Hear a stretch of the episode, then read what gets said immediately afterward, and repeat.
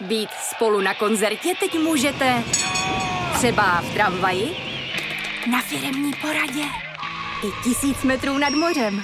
Jsme tu, abyste mohli být mezi svými kdekoliv. Tak zůstaňte ve spojení díky datům na naší nejrychlejší mobilní síti v Česku. T-Mobile.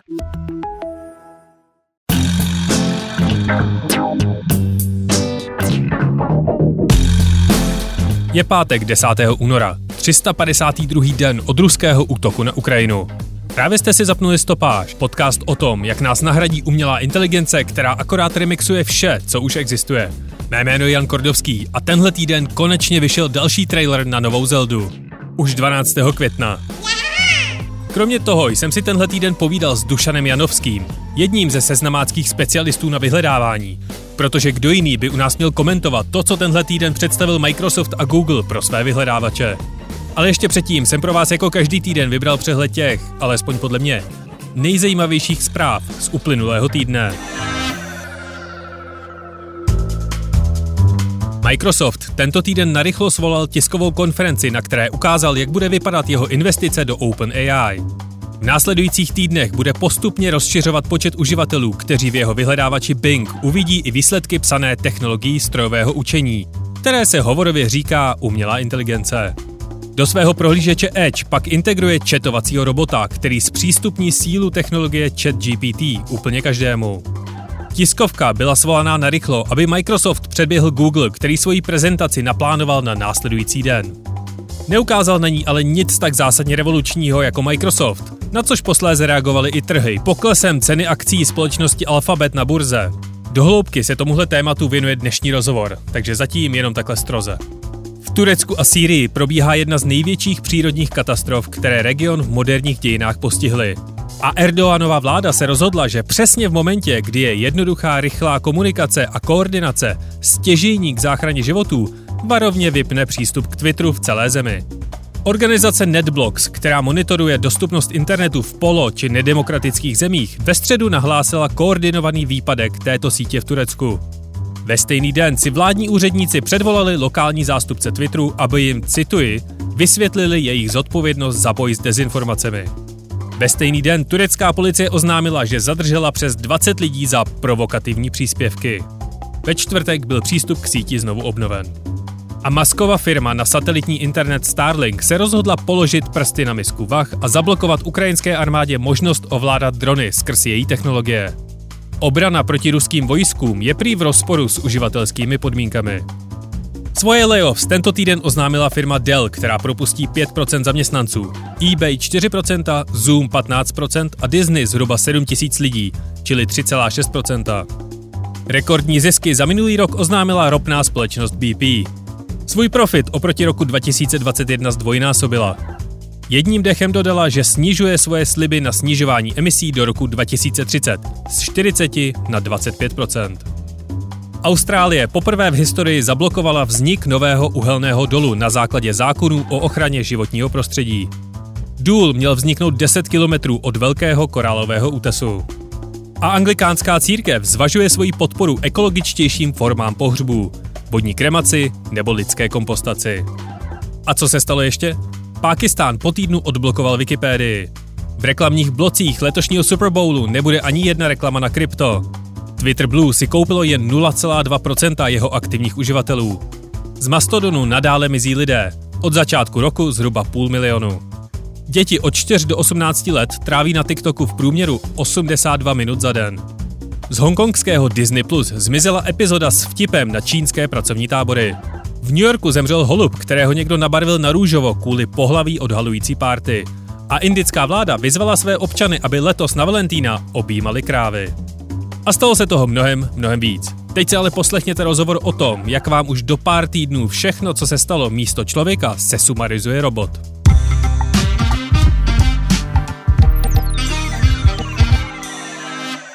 Jak už jsem říkal v úvodu dnešní epizody, tak téma dnešní stopáže je revoluce ve vyhledávání, kterou tenhle týden oficiálně oznámil Microsoft.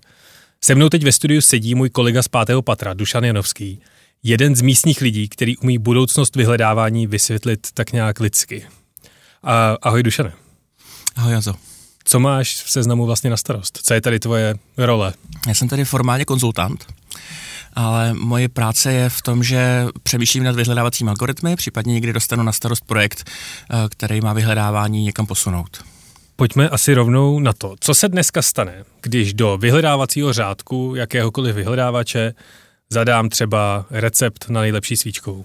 Tak vyhledávání se u nás vyvíjí přes 20 let a uh, já si nejsem zcela jistý, jestli chceš vysvětlit celou tu obrovskou technologii, která je tam v, v zákulisí ve chvíli, kdy zadáš takovýhle jednoduchý dotaz.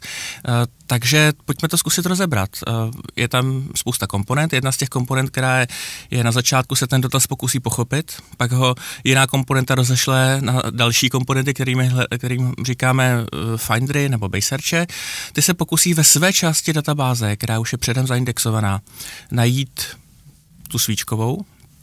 Nějakým způsobem se tam spočítá uh, jakési score nebo rank, jak moc je ta stránka pravděpodobně dobrá, vrátí se to nahoru do té uh, komponenty, která to rozeslala a potom se to znovu řadí a třídí, až se dostane 10 uh, odkazů, ke kterým ještě potřeba dodat případné obrázky, případné texty, které mají být kolem, kterým se říká snippety, protože do té doby ten vyhledávač eh, všechny ty výsledky chápal jenom jako čísla, no tak potom se dávají komponenty, které říkáme webovka, hm, což je vlastně webový server a ten už to dává uživatelům a snaží se to dát velice rychle.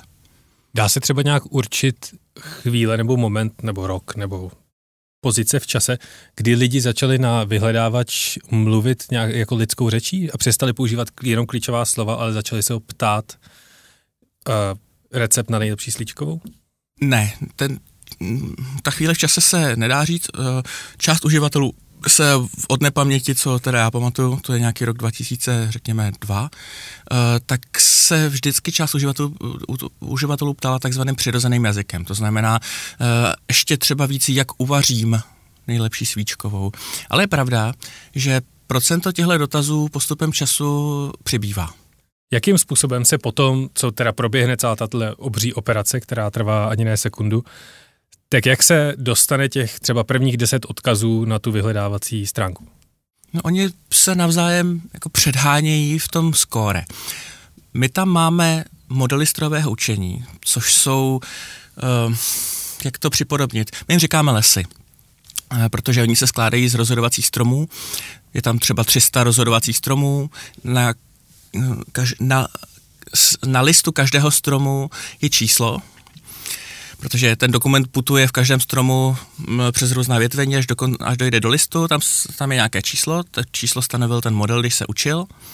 A potom se těch 300 stromů sečte a nějakým způsobem se uh, pošlou dál a řekněme, že 10 eh, dokumentů s nejlepším skórem se zobrazí uživatele. On je to ještě trošku složitější, protože se tam musí dělat různý filtrování, aby uživatel nedostal 10 úplně stejných dokumentů, protože, protože samozřejmě na internetu se vyskytují duplicity a ta logiky, která je tam v pozadí, tak je ještě pořád docela dost, ale zjednodušeně řečeno jsou tam rozhodovací stromy.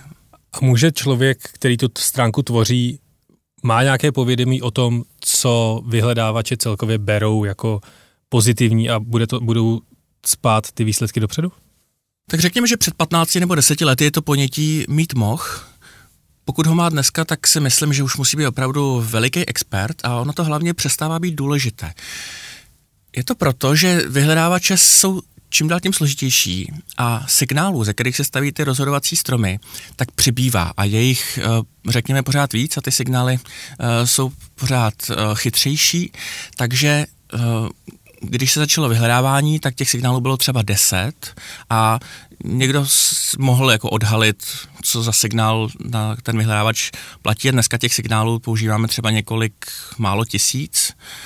V některých modelech nebo v těch nejběžnějších modelech se nám těch mm, signálů chytá třeba 600, takže uh, je nepravděpodobný, že by někdo znal těch 600 signálů. Ale tak proč, no. proč, eh, když teda si vyhledám recept na nejlepší svíčkovou, tak prvních sedm odkazů, než je tam ten recept, tak eh, ten v tom článku najdu životní příběh toho kuchaře a to, kdy se poprvé setkal se svíčkovou a poprvé, když jí jedl ve školní jídelně vedle své spolužačky Adély a rozepisuje tam veškerý svůj životní příběh a až potom je tam ten recept, který mě opravdu zajímá. Nevím, to bych musel takovýhle článek vidět, ale uh, zjednodušeně řečeno, ty lesy, o kterých jsem mluvil, tak oni se na něčem musí, musí napřed učit, než je dáme do provozu. A oni se učí na dvojicích dotaz dokument, kterým říkáme anotace. A e, takovýchhle anotací máme několik milionů. A ty anotace děláme podle pravidel, které jsme si napsali.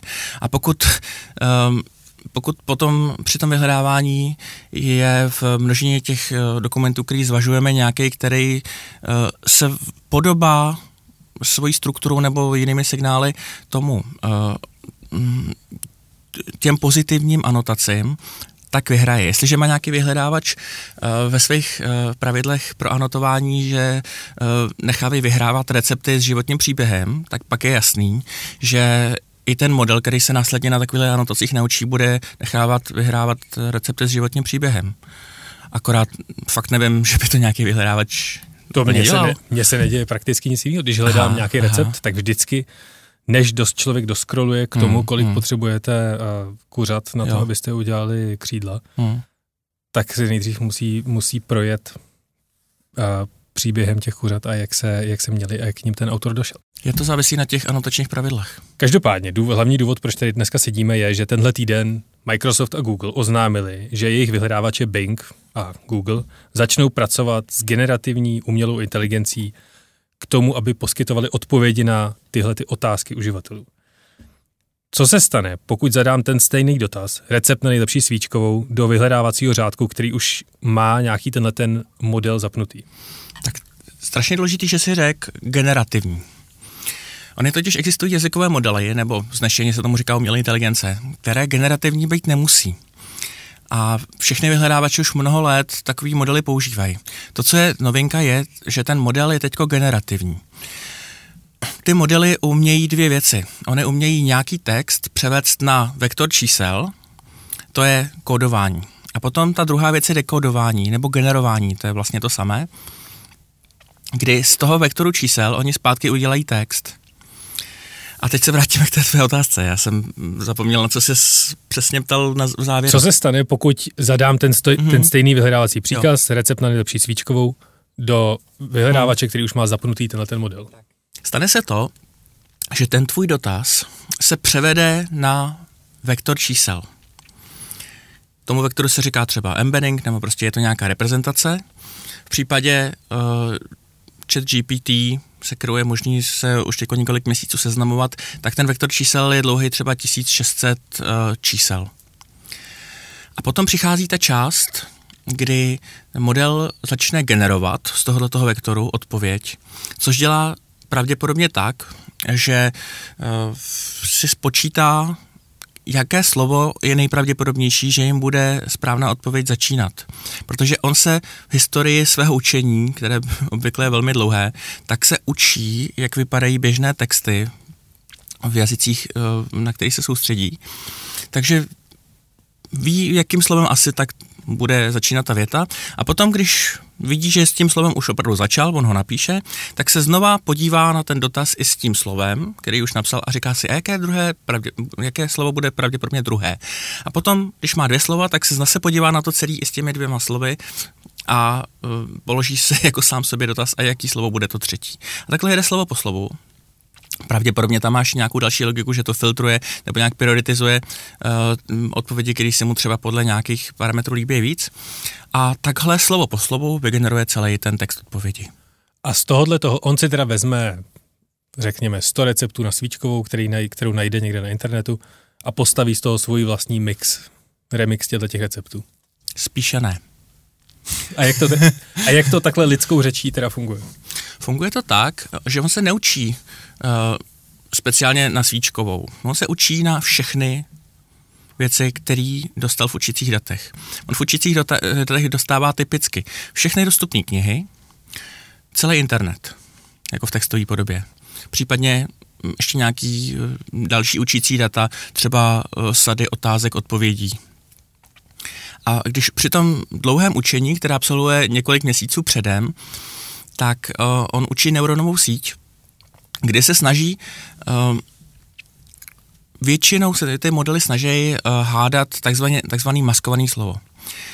Když mám text knížky třeba a v něm větu, řekneme si nějakou větu, třeba Emamele maso. Emamele maso, výborně, tak ten algoritmus udělá maskování, že jedno z těch slov zamaskuje. Takže třeba Ela, maso. A teď je otázka, co je uprostřed. A uh, ten algoritmus se při učení snaží hádat, co tam teda asi má být a hádá na základě ostatních textů, které už četl. No a pokud četl dostatečné množství, slabí, množství slabikářů, tak není těžké říct, že tam bude slovo mele. Takže řekne, bude tam slovo mele, ten učitel, respektive algoritmus, který to učí, tak ho pochválí, protože tam skutečně má být slovo mele. Neuronová síť je šťastná a posílí si tu vazbu, která vedla k tomuhle výsledku. No ale v tom případě, když uh, se to hovorově označuje tato technologie jako inteligence, tak to není inteligence, ne? To je jenom porovnávání nějakého obřího množství dat a to, toho, co tam nejpravděpodobněji bude. Já tomu říkám jazykový model. Lidi, kteří eh, tomu říkají inteligence, podle mého názoru přehánějí a, mm, a plítvají si významné slovo pro něco, co budu potřebovat v budoucnosti, na něco, na něco chytřejšího. No a teď, když teda já vyhledám s touhletou novou technologií, vyhledám recept na svíčkovou, rovnou na té stránce toho vyhledávače, tak mi vyjede ten recept, podle kterého můžu postupovat a pravděpodobně skončím s něčím, co se dá jíst. Tak eh, jak tomu potom přijdou ty uh, stránky, ze kterých on se naučil ten recept? Protože přece, když někdo provozuje stránku, na které dává recepty, tak dost pravděpodobně na ní chce nějakým způsobem vydělat třeba peníze a chce tam nalákat ty lidi, aby přišli na tu stránku. Nerozbije tenhle ten systém princip toho, jak funguje internet aktuálně? Hmm, část těch principů pravděpodobně rozbije. Ty si řekl, že když někdo dělá stránku, tak na tom chce pravděpodobně vydělat peníze, tak si musíme říct, na, jaký, na základě jaký dohody nebo smlouvy on tohle očekávání má. A nutno říct, že to očekávání má spíš na základě uh, historické zkušenosti, než na základě nějaké smlouvy. Prostě od roku, řekněme, 1997 je tady jakási nepsaná smlouva, že uh, ten ekosystém vyhledávače s webovými stránkami funguje stylem opilovač uh, rostlina. To znamená, vyhledávač přiletí, nasosá se něco, zároveň s tím sebou vezme to povědomí o tom, že ta stránka je dobrá a následně mu tam lifruje uživatele. Takže se to dá říct, že to je vlastně symbioza. Jenomže tohle v žádných zákonech eh, planety napsaný není. Do roku 96, kdy nebyly vyhledávače, tak taky, když si lidi dělali stránky, tak hold nemohli čekat, že na tom vydělávají a já bych se vůbec nedivil, kdyby tahle část biznesu se výrazně oslabila. Je nějakým způsobem ošetřeno, aby se tyhle ty generativní modely neučily na obsahu, který napíše normálně člověk a nechce, aby se dostávali do těchto těch modelů. Když napíšu svůj nejlepší recept od babičky na svíčkovou, tak nechci, aby se ho naučila tato hovorově umělá inteligence? Tak já nevím, protože se bavíme o modelech, eh, na kterým ani jeden z nás nemá kontrolu. Jsou někde v Google nebo OpenAI. Eh, a dá se obecně říct, že spíš to ovlivnit nemůžeš. Ten, eh, kdo ten model staví, tak předpokládá, v podstatě ve všech ústavách svobodného světa máš napsáno, že co není zakázáno, to je dovoleno, takže si prostě vezme text a pokud mu to zákon nezakáže, tak ho prostě bude používat pro účely, které uh, jsou zákonně možný. To znamená, asi si ho nemůže nalepit na svoji stránku a vydávat ho za svůj, ale v učitelním algoritmus si myslím, že je, je celkem v pořádku. Pokud ty nechceš, aby tvůj text byl zařazený kamkoliv, no tak ho nemáš v první řadě dávat na internet a v druhé řadě můžeš samozřejmě použít takové té běžné klauzule pro uh, metatagy robots.txt, kdy ty řekneš milí roboti, případně řekneš konkrétně, kteří m, nezbírejte tady obsah. A chápu, že to je celkem limitující, pokud zároveň chceš tu navštěvnost z vyhledávačů. Očekávám v téhle oblasti nějaký posun do budoucna, že se třeba objeví uh, nový, nová formulace metatagu pro roboty, kdy budu moc říct eh, na vyhledávání ano, na učení ne. Ale nutno říct, že uh, jeden dokument, kdy napíšeš recept v porovnání s, řekněme, desítkami miliard dokumentů, na kterých se to teďko učí, tak asi nemá příliš velký význam a nepohlížejme na to novinářským prismatem. Já se na to dívám spíš očima knihovníka. Pro knihovníka eh, dokumenty, které právě vyšly, tak je to pěkný, ale zařadí se do, do databáze a to podstatně něco v té databázi už je a to je ten korpus, to je to hlavní, ze kterého se to učí. Pokud se teda tyhle ty modely učí úplně ze všeho co je dostupné, nebo z toho, co uh, z toho obř, z té obří databáze internetu a všeho vědomí, tak uh, jak moc umí být přesné? Jsou stoprocentně přesné a vždycky mají pravdu, nebo mají nějakou chybovost? Tak tady je nutno říct, že opět nevíme.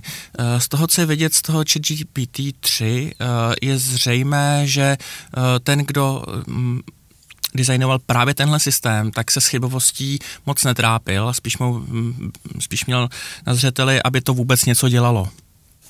Um, to, co vidíme zatím, tak je to chybové, ale myslím si, že uh, další práce v, těch institucích, které se tím budou zabývat, možná, že i v seznamu, uh, tak povede k tomu, aby byly chybové co nejméně za cenu, že ta odpověď nebude žádná.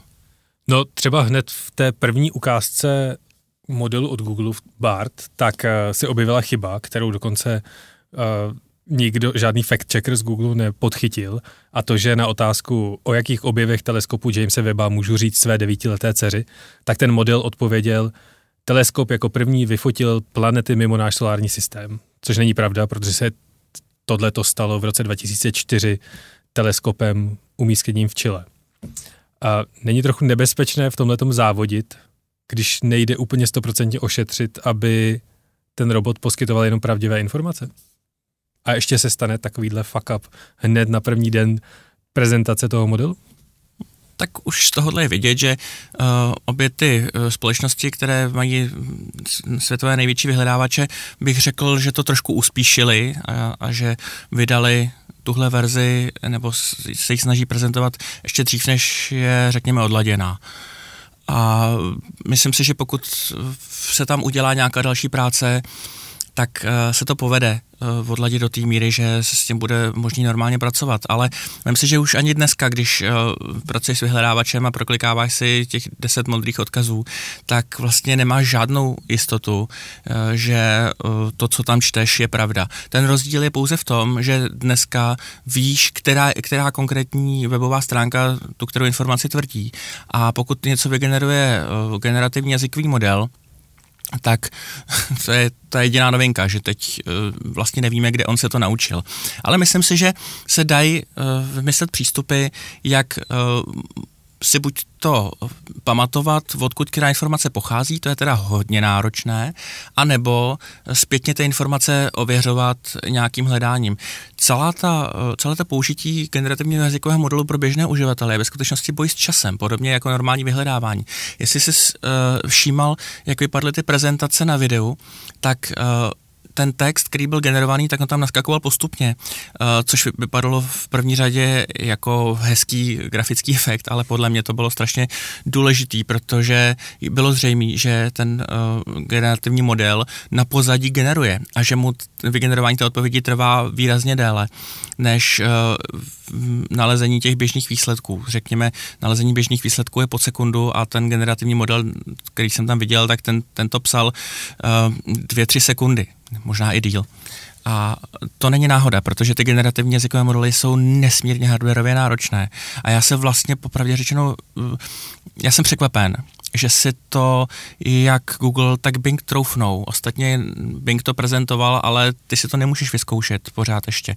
Jediné, co můžeš udělat, je zapsat se na čekací listinu. To já jsem tam asi tři minuty po tom, co to oznámili a ještě pořád nic.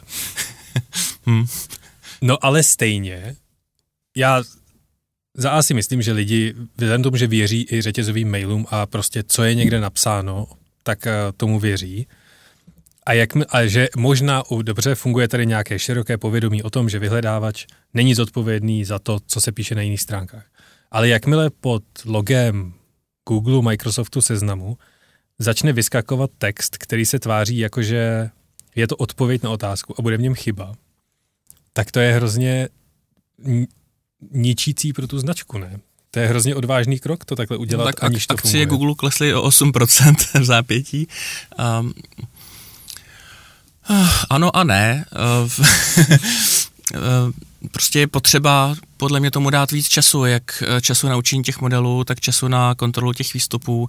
A jak už jsem říkal, ve chvíli, kdy tam bude nějaká pochybnost nad tím generovaným textem, tak si myslím, že nejbezpečnější bude vždycky tu informaci neposkytovat. Vem si, že v případě uh, nějaké politiky uh, to je vždycky citlivé, ale ve chvíli, kdyby generoval nejlepší recept na svíčkovou, tak se asi nic strašného, pokud tam nebudeš zrovna psát jedovaté komponenty, nemůže stát.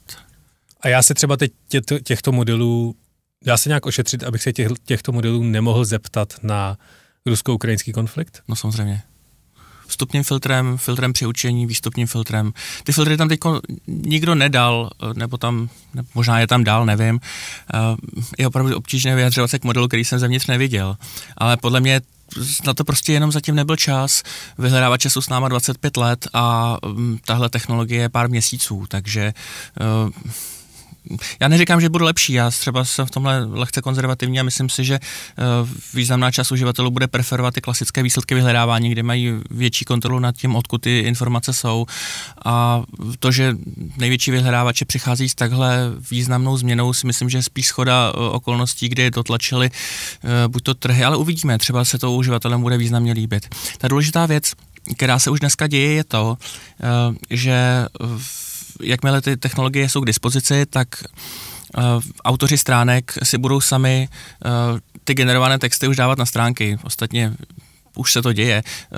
Uh, web je, nebo začíná být plný různých automatických překladů a, a už dřív se vyskytovaly texty, u, u kterých si člověk říkal, jestli to autor myslí vážně a dost pravděpodobně to bylo tím, že byly vygenerované něčím méně sofistikovaným než je GPT-3 a uh, je otázka, jestli vlastně t- takovéhle informace jsou pro ten vyhledávač vůbec cené, nebo pro toho následného uživatele.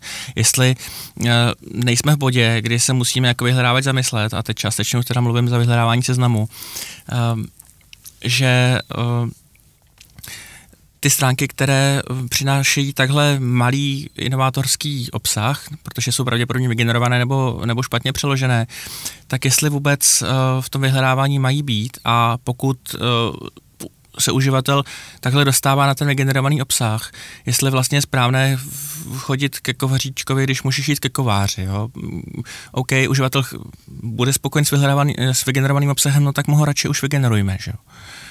Protože ho můžeme vygenerovat přesněji. V závislosti na jeho otázce případně je možné, že když to bude skutečně chat a ne pouze odpověď, teda otázka odpověď, tak se dostaneme s nějakým společným úsilím k výsledku rychleji.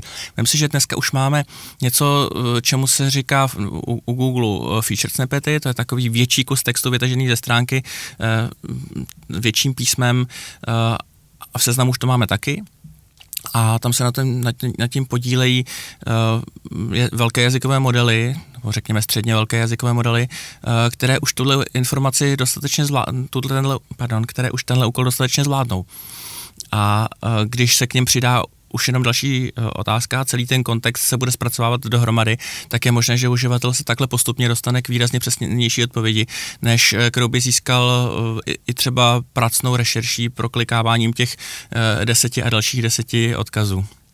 Včera tak se ke mně dostala informace, že ShopTet, jeden z největších poskytovatelů e-shopů na míru v České republice, tak nabízí, rovnou aktivně nabízí uživatelům plugin, který si tam můžou zapojit do toho své e-shopu, který jim na základě nějakých základních informací o produktu, který ten e-shop chce prodávat, třeba modrá bluza značky Orsay, tak jim na základě těchto klíčových slov napíše ten popis toho produktu. Místo toho, aby tam byl nějaký copywriter, který to napíše.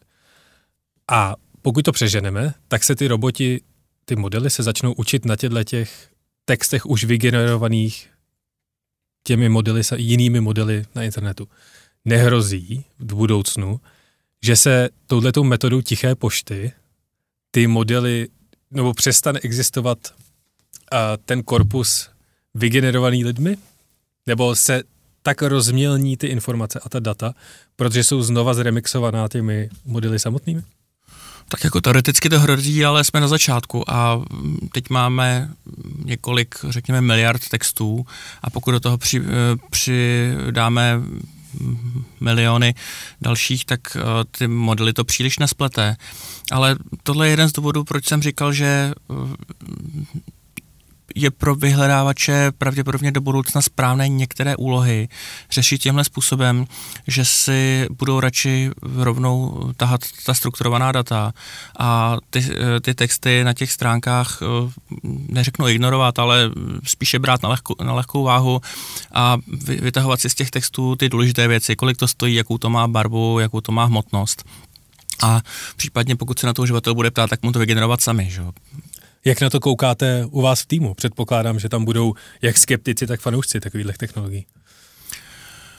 No, je to přesně tak a my jsme teď uh, ve fázi, kdy si ten trh nějakým způsobem mapujeme. My už máme eh, jako fakt dlouho, už máme um, ty encodery, ty jazykové modely, které z velkého korpusu počítají ty vektory, protože to je to, co potřebujeme eh, pro lepší vyhledávání. To se nám hodí uh, při indexaci, že když dostaneme stránku, tak si z toho textu té stránky nebo z, částí těch textů spočítáme už ty vektory, které při vyhledávání používáme na to, že nějakými uh, jednoduchými nebo i sofistikovanějšími metodami zjišťujeme, jak moc jsou podobný vektoru toho dotazu, což je způsob, jak najít tu svíčkovou. Když uh, vidíme ve vektoru, že se uživatel ptá na nějaký vaření a svíčkovou, tak mu dáme dokumenty, který, který pravděpodobně taky podle podle těch, eh, podle těch neuronek jsou ovařeně svíčkových. To znamená, že my něco eh, takového, nebo polovičku toho máme, protože potřebujeme ty vektory tou technologií, kdy z toho vektoru zpátky vygenerovat text, nebo ne zpátky, ale vygenerovat nový text, což je třeba, což třeba dlouho byla doména mm, automatických překladačů, protože ty měli nějaký text, chtěli vygenerovat jiný text, tak tímhle tím se zatím moc nezabýváme. Ale uh, co na ní může být? Jak, jak moc velká změna pro vás tahle ta technologie je? Protože když se podívám třeba na Google, tak ten je 25 let, ten stejný design, to stejné okénko, prakticky to stejné chování, ale samozřejmě se tam přidávají funkce, ale je to tak obrovská změna, jak eh, to ty firmy aktuálně prezentují?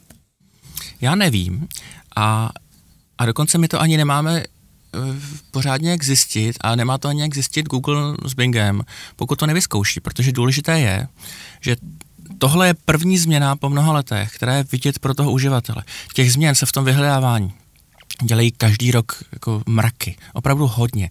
To, že už tam uh, mnoho let máme strojové učení, uh, jazykové modely nad slovy, jazykové modely na, nad celými kontexty, tak uh, to je věc, kterou uživatel vlastně nevidí, protože on vždycky dostává těch deset modrých odkazů. Ale uh, teď vidí poprvé něco jinak, nebo uvidí a Řekl bych, že nikdo neví, jak na to uživatelé zareagují. Pokud to pro ně bude něco, co si hodně oblíbí, tak to je velká změna. Pokud to bude něco, co je bude spíš obtěžovat, tak je to malá změna. Bude se znám nějak rozšiřovat svůj tým na strojové učení? Je to pro, je to pro nás nějaká priorita u vás v pátém patře? No tak strojové učení je pro nás v pátém patře priorita už 13 let. vůbec nepřeháním. No tak to než to k nám doteče tady do třetího. Tak. Samozřejmě, samozřejmě stále nabíráme šikovné lidi, zejména teď ty, kteří mají nějaké povědomí o těch velkých jazykových modelech protože máme připravené mm, texty, máme připravené stroje, eh, teďko je to tady moc pěkné na hraní, řekl bych že když budeš chodit po univerzitách a budeš se to tam učit, tak, uh, tak dostaneš nějaké, nějaké připravené datasety, které jsou kolikrát pět let staré a to, co děláme tady v seznamu, tak bych řekl, že se, že se jako hodně podobá um, v univerzitnímu prostředí s ránou prací, s rukama ponařenýma v, v takovém bahníčku, který občas nevíš, co dělá, ale uh, mně to přijde hodně zábavné. Tak až k nám budete chtít jít na stáž nebo posílat CVčko, tak zmiňte, že jste to slyšeli ve stopáži s Dušanem Janovským. Já ti moc děkuji za rozhovor. Rád jsem přišel.